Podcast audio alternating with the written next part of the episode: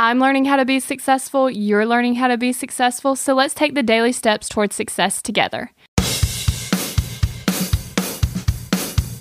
Happy New Year's. So this is definitely the number one fresh start reset day, and you should fully take advantage of this. But I also wanted to remind you that you can have a fresh start anytime. See, I actually just had a restart day.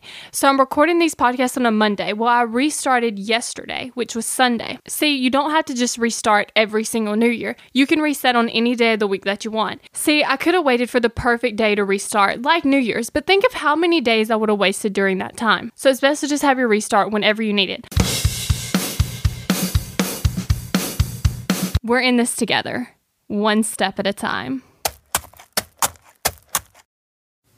Have you found yourself Googling, how do I stop procrastinating? Here's the thing. When you search that, I'm sure you found hundreds of tips, tricks, hacks, and strategies. In fact, I've shared several of them here on the podcast.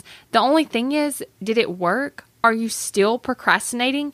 If you are, then what you need isn't another hack. You need to focus on the actual thing that's causing you to not take action. Our thoughts control our feelings, our feelings control our actions, which means if you want to change your action or inaction, you first have to change your thinking. That's exactly what we focus on in my program, Kick Procrastination. This program is designed to help you go from procrastinating on your goals to taking massive action towards achieving them. So go to kick procrastination dot com to sign up.